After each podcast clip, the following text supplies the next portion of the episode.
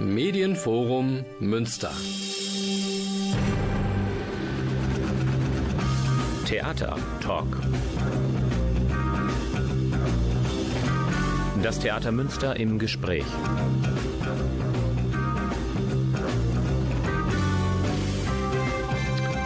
Abend, meine Damen und Herren. Ich begrüße Sie sehr herzlich zum Theatertalk der Sendung des Theaters Münster.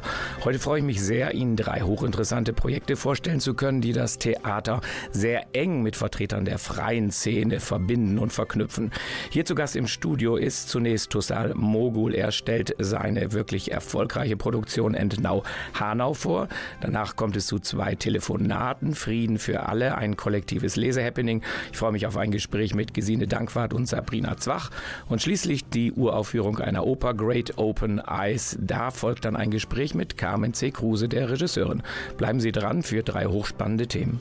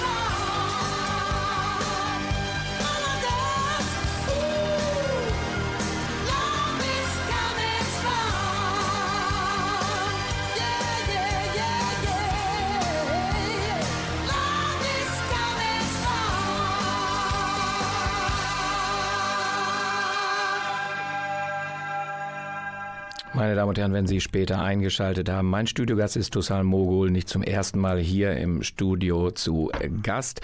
Ja, eine der seltenen vielfach Doppelbegabung, denn er ist ja nicht nur Theaterautor, Regisseur und Schauspieler, sondern auch Arzt und seit vielen, vielen Jahren eigentlich bekannt, dass er, darf ich so sagen, heiße Eisen anpackt.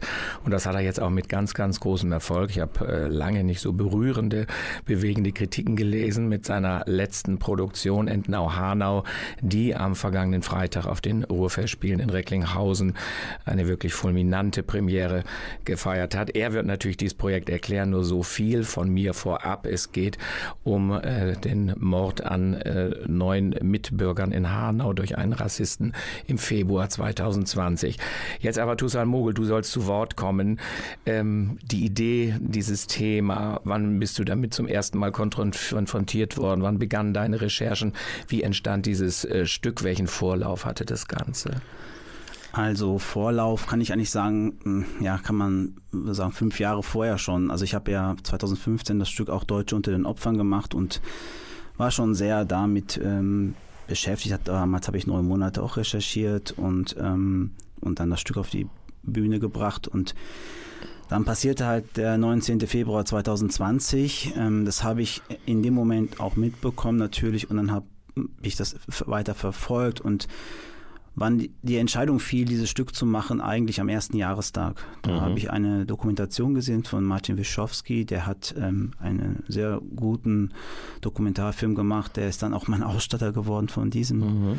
Theaterprojekt und ähm, da hat es mich dann nach Hanau gezogen und ich wollte unbedingt dann Kontakt aufnehmen und ich habe zwei Jahre dann recherchiert, habe mit vielen eigentlich ja dort mit vielen Menschen gesprochen, natürlich vor allem mit den Angehörigen und habe dann nicht nur die Gedenkveranstaltung besucht, und, sondern ich war auch bei dem Untersuchungsausschuss in, in Wiesbaden. Da läuft der läuft immer noch bis Ende des Jahres wahrscheinlich, also im Herbst wahrscheinlich wird der, der Bericht herauskommen und habe eigentlich in dieser ganzen Zeit äh, ja dann auch geschrieben und, mhm. und, und recherchiert und weiter gesammelt und äh, ja, alles, was ich da erlebt und gesehen habe, diese zwei Jahre, sie waren sehr intensiv, habe ich eigentlich auch mit den Angehörigen sehr nahe gestanden in, der, in dem Prozess. Mhm.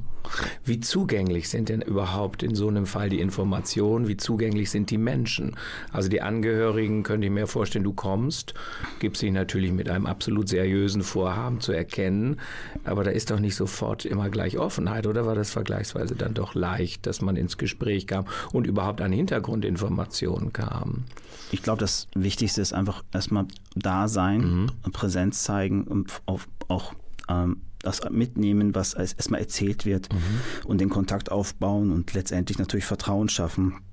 Und natürlich, das, also die, die größte Aufregung war einer der größeren Aufregungen war natürlich für mich, als ich mein Projekt vorstellen konnte mhm. und und das war für mich immer wichtig, dass das immer im Einklang mit der Initiative 19. Februar ist. Es ist ja eine Initiative gegründet worden, sofort nach diesem schrecklichen rassistischen ähm, Attentat. Ähm, und ähm, da habe ich natürlich ähm, die, ähm, ja, da habe ich gemerkt, dass das ähm, auf ähm, auch äh, gegen die stieß und dass sie das dann auch sagten, ja, machen wir. Aber es war natürlich nicht einfach. Man muss sich das ja so vorstellen, durch dieses schreckliche Ereignis werden Menschen zusammengewürfelt und müssen sich kämpfen, was sie eigentlich nicht müssten, wenn andere ihre Arbeiten machen würden, sei es die polizeilichen Behörden, sei es die Juristen, sei es die, ähm, die, die Politik, wenn die, glaube ich, mehr diese Arbeit oder intensiver äh, angenommen hätten, hätten die Angehörigen Zeit gehabt zu trauern. Und mhm. genau das Gegenteil haben sie gemacht. Sie mhm. haben Sie konnten immer, sie können immer noch nicht trauern. Mhm. Das ist das Schlimme. Sie müssen kämpfen. Sie sind mhm. Aktivisten geworden.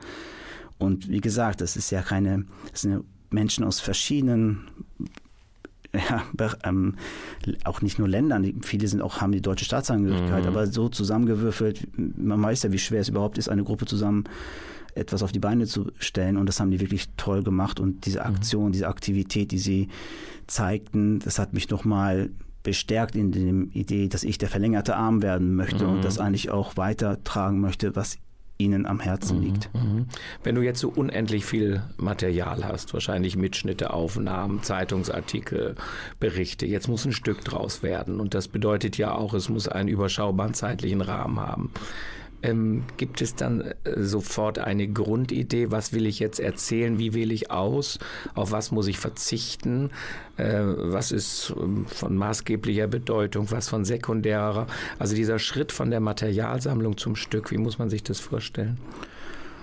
Ja, letztendlich klar braucht man auf jeden Fall erstmal eine Dramaturgie, wie, mhm. man, wie, man das, äh, auf die, wie man das erzählen möchte und welche Perspektive man einnehmen will. Das hatte ich sehr schnell. Also ich wollte die Opferperspektive in den Vordergrund stellen, aber gleichzeitig natürlich äh, die, das erzählen, was da passiert ist.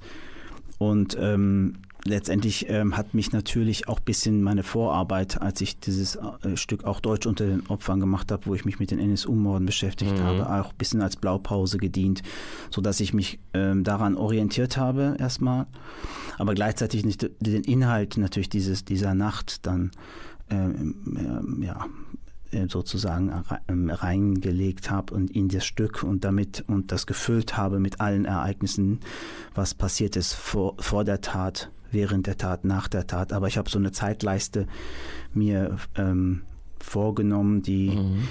die Forensic Architecture, das ist ein Künstlerkollektiv aus London, die haben schon auch viel Vorarbeit geleistet. Die haben sich nämlich auch mit dem ganzen mit, als Ausstellungsform beschäftigt. Die haben im Kunstverein Frankfurt eine schöne, gute Ausstellung gemacht, die auch sehr viel Aufmerksamkeit bekommen hat. Damit waren die dann im Haus der Kulturen der Welt in Berlin und ähm, da war ich, äh, habe die auch begleitet, habe auch Kontakt mit dieser, mit den Forensic Architecture äh, Gruppe aufgenommen und die haben auch mir, auch Gott sei Dank, also ihr ganzes Wissen auch mitgeteilt und so, dass ich dann so meine Struktur für das Stück mhm. dann bauen konnte. Ich mhm. habe sozusagen die Timeline genommen mhm. von, den, von der Nacht und erzählen von dem Moment, also kurz vor dem vor der schrecklichen rassistischen Tat äh, bis, zum, mhm. bis zum Schluss. Mhm. Bis äh, vier Darsteller hast du, zwei mhm. männlich, zwei weiblich. Hat das einen bestimmten Grund oder hast du gesagt, ich brauche vier Sprecher? Hätten es auch sechs, könnte es auch drei sein? Was ist das Konzept dieser vier? Also vier war für mich also ich habe das nicht festgelegt, ob das vier mhm. oder fünf oder drei sein mhm. sollten, aber so, das kam mir ganz passend und äh, wir haben es ja auch als, ähm, ähm, als eine Co-Produktion mit dem Theater Oberhausen gemacht, also Theater Münster in Kooperation mhm. oder Co-Produktion mit dem Theater Oberhausen, Theater Münster, Theater Oberhausen war äh, auch so, dass man gesagt hat, okay, wenn wir äh, mit zwei Schauspielerinnen von Münster arbeiten, dann möchte ich auch gerne mit zwei Schauspielerinnen mhm. aus Oberhausen arbeiten. Also sechs wäre, glaube ich, ein bisschen zu viel gewesen und zu zweit wäre es mir ein bisschen zu wenig. Das, äh, glaube ich, wir brauchen schon diese tollen vier Schauspielerinnen, die ich dann auch letztendlich mhm, bekommen mhm. habe. Für diejenigen, die es noch nicht gesehen haben, ich vermute nicht alle waren in Recklinghausen. Hier in Münster hat sie am kommenden Freitag dann Premiere. Was ist es denn erstmal für eine Raumsituation? Also Recklinghausen war ein Rathaussaal. Hier ist ja nun auch die Premiere im äh, Rathausfestsaal. Dann wird es aber auch in dem Landgericht da äh, zur Aufführung kommen. Ähm, was für ein Raum? Ich sehe diesen großen Tisch, ich sehe diese Figuren, ich sehe, dass so eine Art Wegweiser zum Schluss entsteht quasi aus so einzelnen Versatzstücken was für eine Raumsituation für diejenigen, die es nicht gesehen haben, äh, kannst du so mal ein bisschen umreißen? Also mir war wichtig, dieses Stück nicht in ähm, Theatern zu zeigen. Also mhm. Also mein, auch mein Wunsch, auch wenn wir jetzt ähm, touren werden, wir haben schon viele Anfragen mittlerweile aus ganz Deutschland, ähm, dass wir das Stück ähm, in Orten spielen, wo Entscheidungen gefällt werden. Das mhm. war so meine Idee äh, für, das, für den Abend, also wo also die Exekutive oder die Judikative oder die Legislative ihre Räume haben. Und das ist das Rathaus natürlich, was die Politik angeht. Das sind das Landgericht, was die Juristen angeht. Ich kann es mir auch in Polizeipräsidien oder in mhm. Hochschulen vorstellen. Also dort, wo, sage ich mal, falsch oder äh, nicht richtig oder ja, eigentlich desaströs vermittelt wurde oder mhm. ermittelt wurde, nicht vermittelt, ermittelt wurde. Das möchte ich gerne dort zeigen. Und da es ja in dem Moment, in dem Hanau-Komplex keinen, ähm, keinen Prozess gibt wie beim NSU-Morden, weil ja niemand, also nicht die, der Täter hat sich ja dann selbst äh, getötet, ähm, ist das natürlich auch eine Art von ähm, ja, eine, eine Aufklärung beziehungsweise äh, auch eine, ein Finger den, den ich zeigen wollte, wo man Konsequenzen ziehen muss. Mhm. Zum Beispiel bei diesen Behörden mhm. und dass da zum Beispiel zu wenig Konsequenzen gezogen worden sind. Es, es herrscht immer noch keine Gerechtigkeit, was die ganzen Taten angeht. Und ähm, erinnern haben wir immer auch jetzt durch die Initiative, auch natürlich bedingt vom 19. Februar 2020, diese Initiative hat das auch so in den Vordergrund gestellt. Erinnern heißt äh, verändern und ähm, wir, wir wollen was verändern. Mhm. Das kann man natürlich mit den Mitteln des Theaters natürlich mhm. so fiktiv und aber trotzdem sehr präsent und konkret machen, indem man zum Beispiel im Landgericht spielt. Mhm, mh. So, jetzt ist ja eine gewisse Erleichterung, die Premiere ist durch. Deine Erinnerung an den Probenprozess, das ist ja wahrscheinlich heftiger, als wenn man eine Komödie einstudiert. Ne? Ähm, wie war das äh, in dem Zusammenspiel der Schauspieler, diese Intensität des Ganzen? Das sind ja Themen, die auch aufrühren. Ähm, konntest du das immer handeln, moderieren? Gab es da auch Phasen, wo man sagt, ich kann das jetzt nicht mehr? Also, wie, wie ist denn deine Erinnerung an diesen Probenprozess? Ja, letztendlich natürlich haben wir alle unglaublich, also wollten dieses Stück machen. Das mhm. war eine mhm. Energie da, die war von vornherein da. Die, alle wollten das. Und ich hatte natürlich schon vor dem Probenprozess mich schon getroffen mit den Schauspielerinnen. Und äh, bei, bei mir zu Hause haben wir dann ein Essen gemacht und wir haben geredet und wir waren in, wir waren in Hanau alle, mhm. also alle, die mitgemacht haben, haben das dort auch erlebt, haben die, die Orte kennengelernt und es war auch ein wichtiger Tag für alle, glaube ich, das selber zu erleben, was da passiert ist. Und der Prozess, natürlich ähm, ist es nicht jeder Tag und jeder Probentag ist gleich. Ähm, mhm. manchmal geht es einem sehr nah, manchmal mhm. Ähm, ist man natürlich auch ähm, davon betroffen und kann gar nicht so sofort so das spielerisch lösen. Das, ein, das, ist ein, das war wirklich ein Ausnahmezustand manchmal auch. Das war sogar die Premiere, war so ein mhm. Moment, wo ich dachte, das ist mehr, das ist was anderes als Theater diesmal. Das mhm. ist das hat was anderes. Mhm. Natürlich waren auch die Angehörigen bei der. Premiere mhm. da. Das wäre nämlich meine nächste Frage gewesen. Da muss es ja sehr bewegende Momente gegeben ja. haben. Ne? Ich habe sowas noch nicht erlebt. Ja. Also, am Schluss war, glaube ich, gefühlt minutenlang Stille und mhm. niemand hat gesprochen. Mhm. Haben da standen alle auf ja. und haben Standing Ovations und ja. Tränen fließ, flossen und ähm, wir haben mhm. uns, ähm, ja, das war, das war echt was Besonderes. War mhm. Also ich habe das so auch noch nicht mhm. in anderen Stücken erlebt. Gab es auch Angehörige, die gesagt haben, nein, wir können eigentlich das nicht sehen, wir möchten nicht kommen, auch wenn wir die Arbeit unterstützen. Das wühlt ja auf. Wieder, ja, ne? das war auch immer ganz ja. wichtig, dass wir das vorher besprochen ja, haben. Ja, und ähm, wir hatten aber auch genug Leute, also auch von der Initiative waren dabei, die mhm. betreut haben. Mhm ja, das war eigentlich mhm. der, die größte mhm. Aufregung, glaube ich. Mhm. Mehr als alles andere wie mhm. diesmal war mir wichtig, wie, ja, und dass die damit zufrieden waren und dankbar waren, das hat mich natürlich sehr gerührt. Ist die Frage erlaubt, warum es nicht in Hanau aufgeführt wurde? Oder ja, ich bin nicht Hesse oder nicht in Hessen groß geworden. Ich glaube, ich so. lebe in Münster. Ich lag, ich lag auch ein bisschen Aha. natürlich, ich, wenn ich das jetzt in Frankfurt oder in Kassel oder in Wiesbaden gefragt hätte, hätten die vielleicht auch gesagt, du kannst, mach es ja auch hier. Das mhm. will ich jetzt, weiß ich nicht. Es lag ein bisschen natürlich in, mhm. in der Konstellation der, mhm. der Umgebung, wo ich bin und wo meine Hut mhm. ist. Ja, ja, okay. Ja, aber ich, äh, ja. Ich, wir sind aber eingeladen. Also mhm. oder wir werden auf jeden Fall in Hessen spielen. Mhm. Also jetzt schon sind Anfragen gekommen aus mhm. Hanau auch. Mhm. Das wäre jetzt auch so meine letzte Frage. Also es zieht ja Kreise quasi. Also Oberhausen ist klar, ist Kooperationspartner nächsten Freitag. Ich empfehle ja allen rechtzeitig um Karten, denn wenn ihr in diesen besagten Seelen spielt, ist natürlich die Zuschauerzahl äh, auch ähm, begrenzt. Oberhausen, es wird am Maxim Gorki laufen. Ähm, also du reagierst offen natürlich auf Gast Nachspielanfragen, wahrscheinlich aus der ganzen Bundesrepublik inzwischen. Ne? Ja, also unser auch ein Ziel ist zum Beispiel das, der, der Bundestag. Also am mhm. Sonntag hatte sich Claudia Roth ja mhm. angemeldet. Die musste leider dann zum Karlspreisverleihung, mhm. die leider verschoben worden ist nach Aachen. Aber ja, also Bundestag ist so ein Ziel, mhm. aber auch wie andere Rathäuser oder wie gesagt Institutionen, wo wir in den Städten im, im Zentrum der Stadt sind und wo wir eine Gesellschaft ansprechen, die ähm, ich glaube wirklich, je weiter man weg ist von mhm. Hanau und Hessen, desto weniger mhm. ist das ein Begriff, was dort passiert ist. Mhm. Oder man weiß das nicht mehr. Wir haben auch ein paar Tests gemacht, wir haben mhm. Leute interviewt und gemerkt, die meisten ver, ver, äh, verwechseln es. Es ist auch so viel passiert natürlich in diesen drei Jahren. Da kam kurz nach Hanau kam die Pandemie, ja, zwei Wochen ja. später mhm. und äh, am, mhm. zwei, am 1.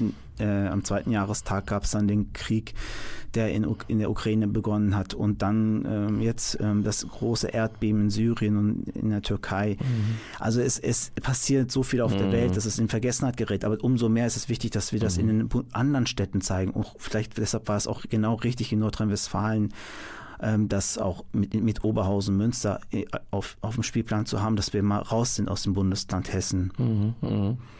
Ja, Tussal, also ganz, ganz viel Erfolg und großer Dank, dass du diese wahnsinnige Arbeit auf dich genommen hast, von der Idee zur Recherche bis aber zu dem hochgradig äh, erfolgreichen Produkt, das da rausgekommen ist.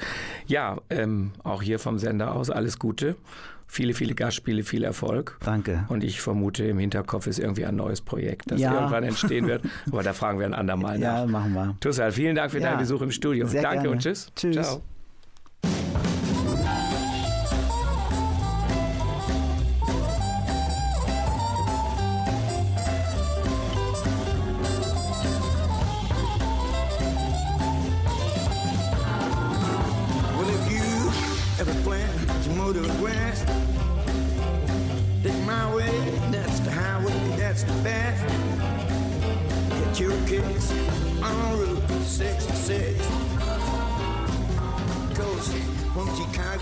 Meine Damen und Herren, ich freue mich auf meinen zweiten Gesprächsblock. Zugeschaltet aus Berlin sind Gesine Dankwart und Sabrina Zwach.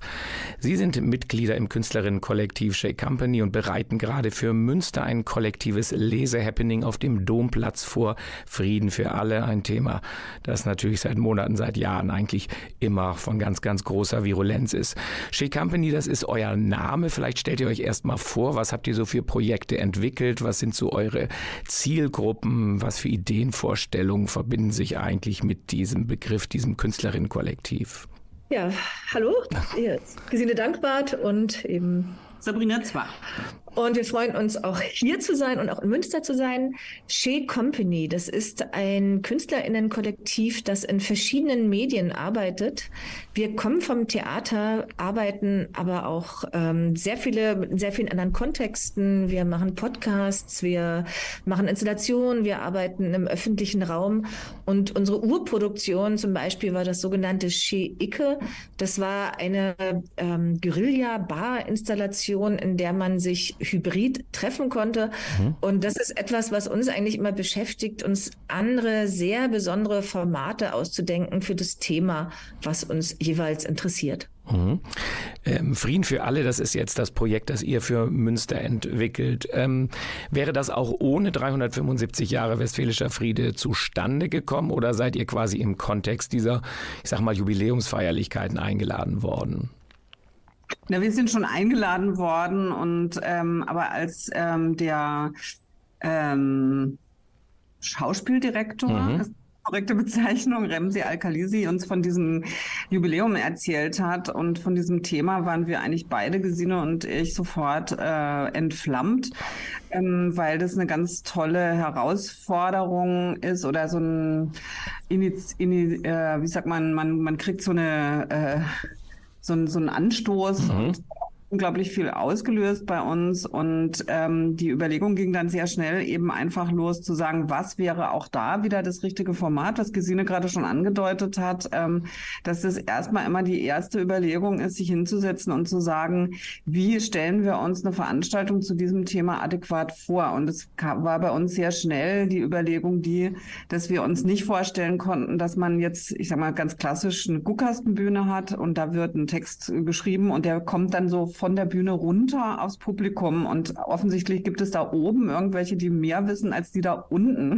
Mhm. Also diese, diesen äh, vermeintlichen Graben oder wie auch immer diese diese, äh, diese Distanz wollten wir auflösen und uns verbinden mit Menschen in Münster, die eben ins Theater gehen oder vielleicht auch nicht oder die ganz theateraffin sind oder vielleicht vorbeikommen, dass das eben ein Aspekt war, der uns bei diesem Thema extrem herausgefordert hat. Mhm. mhm. Und dann habt ihr begonnen, Stimmen zu sammeln, Meinungen zu sammeln, Fragen zu stellen und quasi abzufragen, was Münsteranerinnen, was Münsteraner mit dem Begriff Frieden oder Beibehaltung oder Wiedererlangung des Friedens äh, verbinden? Wie entstand jetzt sozusagen das Materiallager, äh, mit dem ihr dann dieses äh, kollektive Lese-Happening, woraus ihr das dann speist? Ja, das war ein Teil von der Recherche, die wir gemacht mhm. haben. Und ähm, natürlich ist es immer so, wenn man sich einem Thema nähert und, und das war jetzt bei diesem Thema bestimmt nochmal speziell, dass, dass uns das wahnsinnig beschäftigt hat oder wahrscheinlich alle nochmal wahnsinnig beschäftigt hat im Wissen, dass es äh, sehr viele Orte gibt auf der Welt, wo kein Frieden ist und wo Krieg ist und es natürlich uns alle wahrscheinlich die letzten Monate nochmal sehr gepackt hat ähm, äh, in der Auseinandersetzung und in der Bedrückung ähm, mit, mit dem Krieg, der eben so nah äh, auf einmal ist, mit dem Ukraine-Krieg. Und mhm. das war, glaube ich, ein Punkt auch in dem, in dem Nachdenken oder auch in der, ähm, in der, in der äh, Freude darüber, sich damit beschäftigen zu können, zu sagen, wie, wie nähert man sich diesem Thema an, jenseits von der Recherche, jenseits von der Expertenbefragung. Wie, wie betrifft es uns eigentlich? Ähm, unmittelbar? Wie, welches äh, Gepäck hat eigentlich jeder mhm. ähm, selber mit dabei zu diesem Thema? Ähm, und auch zu sagen, Frieden, wenn er dann funktioniert, wenn er irgendwann Friedensverhandlungen beginnen und ein Friedensprozess beginnt, ist eben um so viel nachhaltiger, wenn die Zivilgesellschaft beteiligt ist. Mhm. Und das war eben so ein Punkt zu sagen, wir, wir fragen zurück eigentlich, ja. Wir, wir fragen ganz konkret die münsterische, die Münsteraner Zivilgesellschaft, was sind da für Akteure und was gibt es dort für Haltung zum mhm. Thema, mhm. wie Frieden geht. Kann man eigentlich sagen, wer antwortet? Ist das eine bestimmte Generation, eine bestimmte Altersgruppe oder sind die Antworten so anonymisiert, dass ihr gar nicht wisst, wer hinter Antworten, die ihr bekommen habt, eigentlich steckt? Also wir haben eine Aktion, eine bef öffentliche Befragung gemacht. Mhm. Da haben wir eben einmal gefragt, wie geht Frieden und was hast du oder was haben Sie quasi mit Frieden zu tun? Wir sind jetzt nicht überschüttet worden mhm. von unzähligen waschkörbeweise vollen Zuschriften, sondern die kamen spärlich und zum Teil auch, muss man ganz klar sagen, Leute, die sich da auch einbringen wollten, weil die äh, eigene äh, Herangehensweise oder Produkte oder etwas haben. Also es war jetzt nicht so, dass der, der Bevölker also der Ansturm aus der Bevölkerung nicht mehr zu stoppen war. Mhm. Das nicht, aber ähm, ich glaube, bei uns ist es so, wie wahrscheinlich bei vielen Leuten, wenn man dann an so einem Projekt arbeitet oder auch mit so einem Text irgendwie äh, oder im Entstehungsprozess schwanger geht, dann redet man ja auch mit ganz vielen Menschen darüber. Äh, und irgendwie hat jeder was zum Frieden zu sagen, was mhm. wir irgendwie total interessant fanden. Und das sind natürlich sehr verschiedene Ansätze, eben genau, was du angesprochen hast. Das ist natürlich was anderes, ob man ähm, ob das eine ältere Generation ist. Meine Eltern beispielsweise sind beide im Krieg geboren. Mhm. Vater hat seinen Vater im Krieg verloren äh, und ist davon total geprägt. Ähm, äh, so hat jeder etwas, was er mit einbringt, sehr unterschiedlich oder ähm, die Erfahrungen sind sehr verschieden. Ähm, und es hat eben jeder, wie gesagt, irgendwas dazu zu sagen. Ähm, es ist aber auch so, dass die, das gesellschaftliche Klima ja auch total erhitzt ist gerade mhm. und dass man auch merkt, viele Leute haben auch Angst, das Falsche zu sagen oder wissen nicht so richtig, soll ich mich jetzt überhaupt dazu äußern, oh Gott, es wird jetzt ideologisch oder es wird politisch. Mhm. Und wir haben eben versucht, das ähm, einzufangen, dass man eigentlich mehr eine Atmosphäre herstellt oder einen Raum bietet, in dem Menschen gemeinsam einem Gedankengang folgen oder Gedankengängen losen, Gedankengängen aufnehmen und zu sehen, was, was macht mhm. es eigentlich auch in den Leuten und äh, äh, was ist es für ein Prozess und was kommt da vielleicht am Ende gemeinsam dann auch bei raus. Mhm. mhm. Wie setzt man, ja, mhm. das ist eigentlich fast der zweite Schritt ja. auch dann, ne? dass wir sagen, die, und wir haben ja so ein bisschen im Tryout das schon erlebt, was, mhm. was da passiert, ja, dass wir sagen, das eine war eben diese Befragung und das Umgehen auch mit, mit ExpertInnen äh, aus Münster und, und ähm, woanders her. Und das zweite ist eben dass wir uns gemeinsam mit dem Publikum, mit den ZuschauerInnen, mit Passantinnen und mit unseren Schauspielerinnen ähm, diese Situation auf dem Domplatz draußen gemeinsam zu lesen und, und, und diese Auseinandersetzung zu führen, das ist eigentlich der, der zweite wesentliche Teil auch zu sagen, ja, wir, äh, was, was Sabrina vorhin sagte, das ist keine Erzählung von vorne von der Bühne runter, sondern mhm. das ist etwas, was alle dann auf eine bestimmte Art und Weise nochmal zusammen machen. Mhm. Was ist denn jetzt so ein bisschen der rote Faden? Also meine Frage ist, ähm, wenn ihr das ganze Material recherchiert habt, ob das jetzt ein bisschen dürftiger oder üppiger ist, das Ganze muss ja zusammengesetzt werden. Ähm, wie reiht sich das denn linear hintereinander? Sind das so quasi immer äh, verschiedene Stimmen, verschiedene Sprecher, also dass quasi immer wieder eine neue Sequenz die nächste äh, abläuft oder äh, ablöst? Oder gibt es da quasi äh, sozusagen eine gewisse Folgerichtigkeit, dass bestimmte Themen hintereinander abgehandelt werden? In dem, was dann die Schauspielerin, die ja dann, so wie habe ich es ja miterlebt, einladen quasi das Ganze mitzuerleben, mitzusprechen. Äh, diese Abfolge der Texte, wie äh, hängen die miteinander zusammen?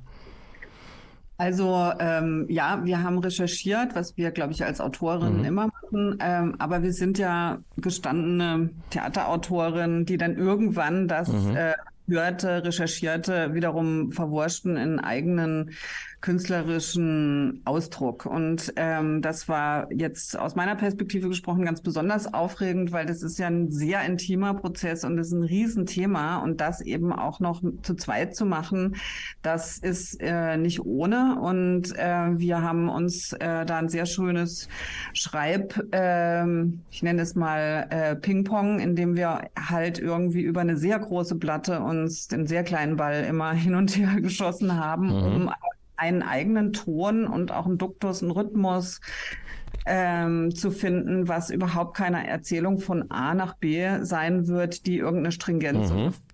haben wird, sondern äh, Gesine schüttelt den Kopf, das wird sie gleich ergänzen, äh, sondern für, für, uns oder für mich ging das ähm, sehr darum, was ist ein angemessener Ton, den ich finde oder den wir finden. Und in diesem gemeinsamen Lesen haben wir sehr viele Assoziationen aus in der Schule, im Gottesdienst, äh, bei der Meditation. Äh, äh, das kann natürlich auch ins Militärische gehen. Also mhm. Also diese Chorische, dieses Gemeinsame, äh, aus dem man auch irgendwie nicht rauskommt, was einem aber auch so eine warme Schutzhülle irgendwie gibt, dass man gemeinsam äh, Texte zum oder über den Frieden spricht und irgendwie auch daran glaubt, dass es was macht, wenn man irgendwie aktiv sich einmal damit auseinandersetzt, was ist das eigentlich, dieser Friedensbegriff oder überhaupt dieses Thema Frieden. Und ganz erstaunlicher Punkt für uns war eben auch, dass wir uns mit der Friedensforschung äh, und mit dem Friedensbegriff auseinandergesetzt haben und eben festgestellt haben, der ist ein sehr weicher und die Friedensforschung ist eine sehr junge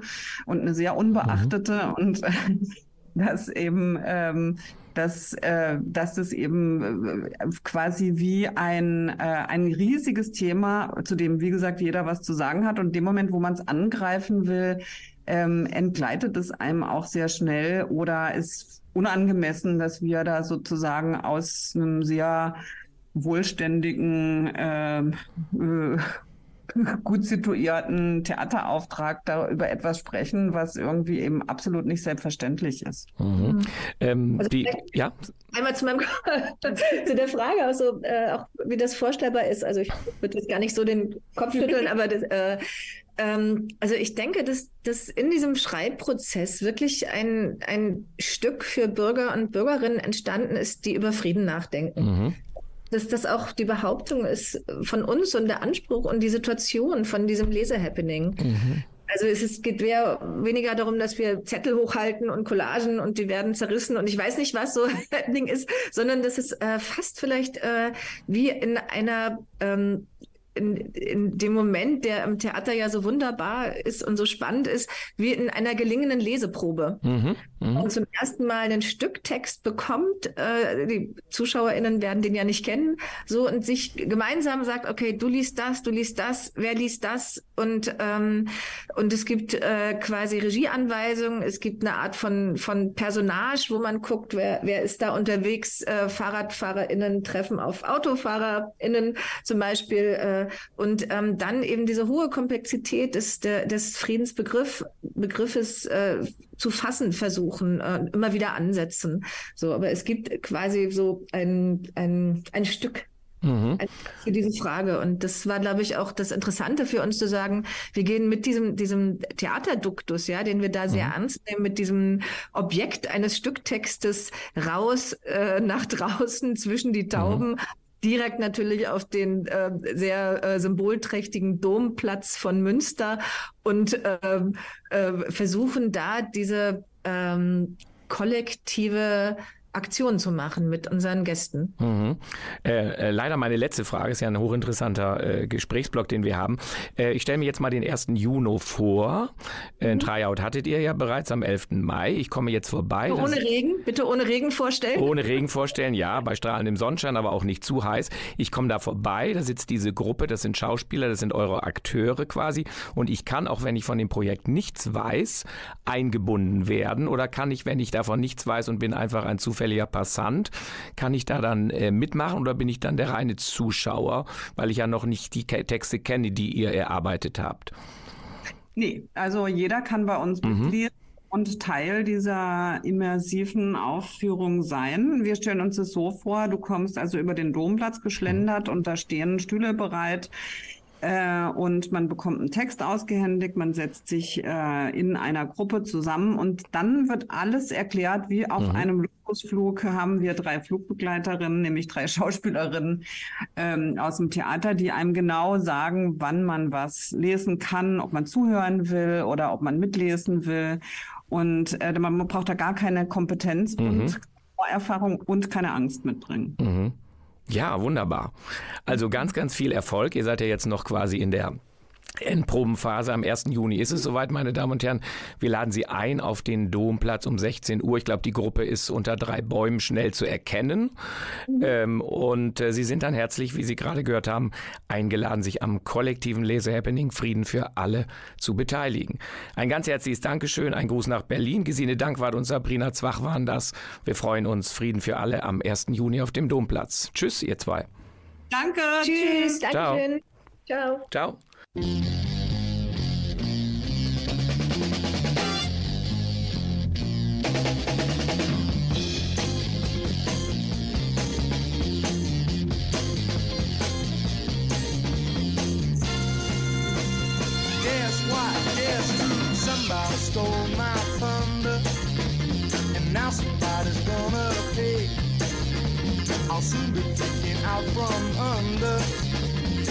love to live another day.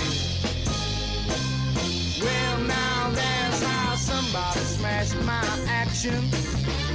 I'm busted, but revenge is sweet. I'm gonna get me satisfaction. I'm gonna get me sweets to eat. No one told me lock the doors and windows of your house or take the consequence told me someone's paw-like fingers would make off with that which I love best. That's how just now somebody stole my thunder. I wonder if they know it's mine. It could have been a goof or a blunder. Or did they mean to rob me blind?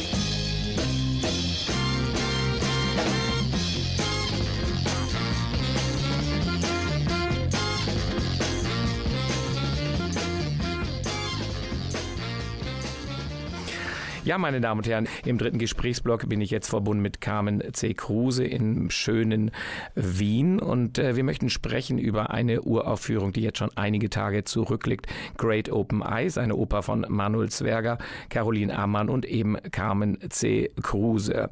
Ich merke, wir haben zwar eine Sendung im Wonnemonat Mai, aber haben doch diesmal sehr, sehr schwerlastige Themen, die wir uns vorgenommen haben. Das war Entnau-Hanau, das war das große Thema Frieden, das uns seit der Ukraine natürlich auch noch umso mehr angeht. Jetzt geht es um das Thema äh, Trauer und ähm, Verlust, insbesondere was passiert, wenn man ein Kind verloren hat. Ihr habt zu diesem äh, ja nun überaus bewegenden Thema intensiv recherchiert. Ich blicke mal zurück. Ähm, die Idee, wie kam die zu dem, wie kam es zu dieser Idee beziehungsweise zu diesem Stück? Was habt ihr für Recherchen angestellt? Was habt ihr für Material gehoben, bevor daraus eine Oper wurde? Blicken wir doch mal zurück. Genau. Also Great Open Eyes ist eine Co-Produktion vom Theater Münster und Civic Opera Creations hier in Wien. Und worauf wir uns spezialisieren, ist Oper, die entsteht in Zusammenarbeit mit Betroffenen und, und sich um Lebenserfahrungen geht, die noch nicht traditionell abgebildet sind. Und deshalb haben wir beschlossen, ein Stück zu Trauer und Kindverlust zu machen. Ein Thema, was häufig tabuisiert ist und wenig Raum kriegt. Ähm, den Prozess haben wir angefangen vor zwei Jahren mit Partnerinnen in Wien und Münster, Partnerorganisationen, deren Arbeit Trauerbegleitung ist. Und am Anfang standen 52 Interviews mit Eltern, die Kinder verloren haben. Mhm. Ähm, und da haben wir erstmal zugehört. Was bedeutet Trauer? Wie wird sie empfunden? Wie verändert sich die Wahrnehmung des Lebens? Äh, die Zeitlichkeit? Äh, schlägt es sich physisch oder mental nieder? Und wie hat es sich verändert im Laufe des Trauerprozesses? Und aus diesen vielen Eindrücken ist dann eine neue Oper entstanden. Eine Oper, äh, die die Geschichte erzählt der Alme, Rita und Alfred, die ein Kind verloren. Der kleine ist ertrunken. Das ist eine ja, Charaktervorlage aus Ibsens kleinen Eyolf. Mhm. Ähm, den, die, aber darüber hinaus hört es dann mit der Parallelität auf. Also es gibt die vier Figuren aus dem Ibsen und dann ist jedes Wort, was einem auf der Bühne begegnet, inspiriert durch die Geschichte eines wahren Menschen. Mhm. Wenn ihr diese Recherchephase mit äh, über 50 ähm, quasi Interviewpartner und Partnerinnen hattet, wie offen sind die Menschen denn? Ich meine, äh, nicht jeder spricht darüber gerne. Gut, wenn man sich für das Interview bereit erklärt, das ist natürlich klar, dass da schon eine Bereitschaft äh, da ist. Aber wie offen sind Leute über diese allerintimsten Momente von Trauer zu sprechen? Wie öffnen die sich eigentlich? Kann man da so bestimmte Tendenzen äh, erkennen? Ja, das war unsere größte Sorge, dass man, weil man schreckt ja immer leicht zurück, wenn man jemanden sieht, der Trauer erfährt und möchte dem äh, nichts Schlechtes tun. Mhm. Um, und äh, genau, lieber seinen Raum lassen. Und wir haben eben festgestellt, dass es ein ganz großes Bedürfnis gibt, über dieses Thema zu sprechen, das in die Öffentlichkeit zu tragen und äh, zuzuhören und Raum zu geben, differenziert und ja, den ganzen Abend diesem zu widmen. Mhm. Und ähm, genau, zu den Erfahrungen von Trauern selbst äh, kann man sagen, dass Trauer sehr individuell erlebt wird und äh, zu unterschiedlichen Zeiten sich sehr unterschiedlich äußert und dass auch Worte der Außenwelt für den einen ganz, ganz viel bedeuten und für den anderen genau falsch sind. Mhm. Und so, äh, ja, aber gleichzeitig gibt es Dinge, die ähm, ja, Brücken schlagen zwischen unterschiedlichen Frauen und ihren Erfahrungen und die immer wieder auftreten. Und deswegen haben wir uns entschieden, ja, zwei Charaktere zu nutzen, die sehr eigene, sehr unterschiedliche Trauerwege durchleben und durchstrahlen. Mhm. Die Musik dazu. Ähm, ihr habt mit Manuel Zwerger zusammengearbeitet. Wie stellt man sich das vor? Wie findet man dafür die passende Musik? Hat er das in einem Alleingang gemacht? Hat er das in Gespräch mit euch entwickelt? Hat er Vorschläge gemacht? Wie findet man zu diesem Stoff die Musik, die ja entstehen muss? Genau, also es ist ein ganz äh, kollaborativer Prozess gewesen zwischen uns drei Autoren, also Caroline, Manuel und mir. Und das heißt, wir haben vom ersten Moment zusammen gearbeitet. Das heißt, Manuel war involviert in den Prozess des Libretto-Schreibens, in den Ideen an Räumen, die wir öffnen die wir erzählen wollen. Und auch unser Ziel ist es, ein Tempo zu schaffen, das eben Musik und Szene und Geschichte so weit wie möglich verbindet. Dafür haben wir eine sehr intime Bühne gebaut, äh, wo das Orchester ein zentraler Teil ist. Und zwar wird, äh, werden die Charaktere umgeben in einem 35 Frau Mann starken Orchester mhm. mit zwei Dirigenten. Und äh, man hat eben die zwei Eltern die Red Wife und der kleine Eyolf, die, die diese Geschichte erzählen. Mhm. Und die Musik selbst, Manuel arbeitet mit ähm, eigentlich mit den Extremen, wie in der Trauer alle Gefühle sehr, sehr intensiv sind, hat er sich bemüht, in den Instrumenten, in den Klängen, die er aufmacht, ähm, auch mit den Extremen der Instrumente zu arbeiten und eben diese unterschiedlichen Phasen, gerade bei den Eltern, ähm, richtig zu gestalten und diese Endzeitlichung darzustellen. Mhm. Dafür arbeitet er mit Präparieren. Also, ja, ähm, eine allumfassende Frage zur Recherchephase, zur Probenphase, jetzt auch zur unmittelbaren Rezeption nach der Premiere. Ähm, jeder hat Trauer und Verlust irgendwie erlebt. Wenn man so lange an diesem Thema arbeitet, kommt es da auch zu Punkten, wo man äh, tatsächlich fragt, muss ich mir das eigentlich antun? Ist mir das nicht alles zu nah? Wühlt das nicht zu viel in mir auf? Ähm, sind da zu viel und zu starke Identifikationsmomente? Also leidet man, möchte ich mal sagen, sowohl bei der Recherche, bei der Probe, äh, bei der Arbeit daran, weil das Thema ja einen doch wirklich dauerhaft dann auch belasten könnte. Wie seid ihr damit umgegangen? Auch die Mitwirkenden, die Darsteller. Ja, also äh, Trauer ist ein Thema, das wir, wir alle empfinden, auch empfunden haben gerade im Probenprozess übt man ja viele Szenen mehrmals nacheinander.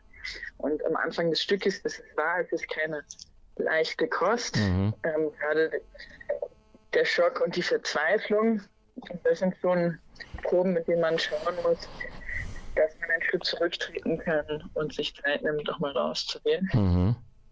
Ähm, gleichzeitig ist das Stück so aufgebaut, dass es einen durchaus mit Hoffnung hinterlässt. Und man erlebt die Veränderung äh, der Trauer der Eltern über einen längeren Zeitraum. Mhm. Und äh, deshalb, sobald es dann in Abläufe geht, äh, tat es auch gut. Äh, also das ist gut, aber es lässt einem nicht mehr, nimmt es dann nicht mehr so schwer mit. Und ähm, man hat das Gefühl, man tut es, was Gutes. Und hinter dem Ganzen stand ihr der Wunsch, der Eltern ihre Geschichte zu erzählen. Mhm. Und in der Hinsicht haben wir das auch. Ja. Also du, das angegangen. Mhm, du hast ja das Bühnenbild schon ähm, beschrieben, diese Art Arena-Bühne. Es wird in der Mitte äh, gespielt. Jetzt sei nicht unerwähnt gelassen, dass es ja eine Videoinstallation gibt, die man davor und nach der Oper, die ja vergleichsweise kurz ist, nicht so etwa um die 70 Minuten, ähm, wahrnehmen kann im oberen Foyer vom kleinen Haus. Was wird da gezeigt? Genau, diese Videoinstallation ist äh, auch seit dem ersten Moment des Entwicklungsprozesses mit dabei. Sie äh, zeigt die Brücke zu unserer Zeit, zu den Erzählungen unserer Zeit. Man begegnet Interviewausschnitten, mhm. unser Gesprächspartner. Man begegnet ihren Orten der Erinnerung. Mhm. Also wir haben uns im Sommer mitgenommen ähm, in den Wald, an das Grab von einem Kind, ans Wasser, an unterschiedliche Orten, die für sie das bedeuten. Dann begegnet man Naturbildern, denn die Natur, dieses Außerzeitliche, ist etwas, was Eltern ganz viel bedeutet. Ähm, diesen Schritt zurück vom Alltag. Ähm, und dann begegnet man, Elementen des Bühnenbilds. Darunter liegen Klänge äh, mit Zwerge. Und äh, als Publikum zieht man Kopf, Kopfhörer an und wandert durch so eine Klang- und Videolandschaft. Mhm. Jetzt würde mich natürlich interessieren, wenn du vier, fünf ähm, Aufführungen miterlebt hättest, wie die Reaktion des Publikums ist. Wir können jetzt nur über die Premiere sprechen. Wie verlässt denn das Publikum den Raum? Da sind ja auch Trauernde, wahrscheinlich auch Interviewpartner, Trauerbegleiter dabei. Ähm, was waren so die, die ersten unvermittelten Reaktionen des Publikums bei der Premiere? Also äh, tiefe Berührung, mhm. glaube ich, würde ich äh, sagen. Und ähm, von den Trauenden selbst ist viel die Rückmeldung, sich selbst wiedergesehen zu haben oder eine Verbindung aufgebaut zu haben zu einem bestimmten Moment. Ähm, dann ein, spannend, eine, Eindruck eines spannenden digitalen Abends und das Interesse, sich weiter darüber zu unterhalten. Mhm. Und das ist eigentlich alles, was wir erreichen wollen. Mhm. Ja, ähm, die nächste Aufführung, ich schaue auf den Plan, ist am äh, Samstag, den äh, 3.6., äh, meine Damen und Herren. Also ein hochgradig intensiver, berührender Abend von großer nachhaltiger Wirkung, der aber nicht unbedingt nur traurig stimmt, sondern vielleicht auch irgendwie Kraft und Trost spendet, weil man sich ja auch in vielen dieser Biografien wiedererkennen kann. Nicht? Kann man das so abrunden, unser Gespräch? Ja, ja. Das trifft es gut. Mhm. Ja, ähm, Kamzi Kruse war das, aus Wien zugeschaltet. Ähm, ein bisschen von der Tonqualität hatten wir ein paar Einschränkungen, aber ich glaube, die Grundbotschaft dieses hochinteressanten, berührenden Abends haben wir vermittelt. Kam ganz, ganz herzlichen Dank. Äh, wir verweisen noch hin, dass es ab äh, Anfang Juni eine begleitende Veranstaltungsreihe im Theatertreff geben wird, äh, über die wir Sie noch informieren. Kam, vielen Dank, viele Grüße nach Wien und viel Erfolg bei der nächsten Produktion.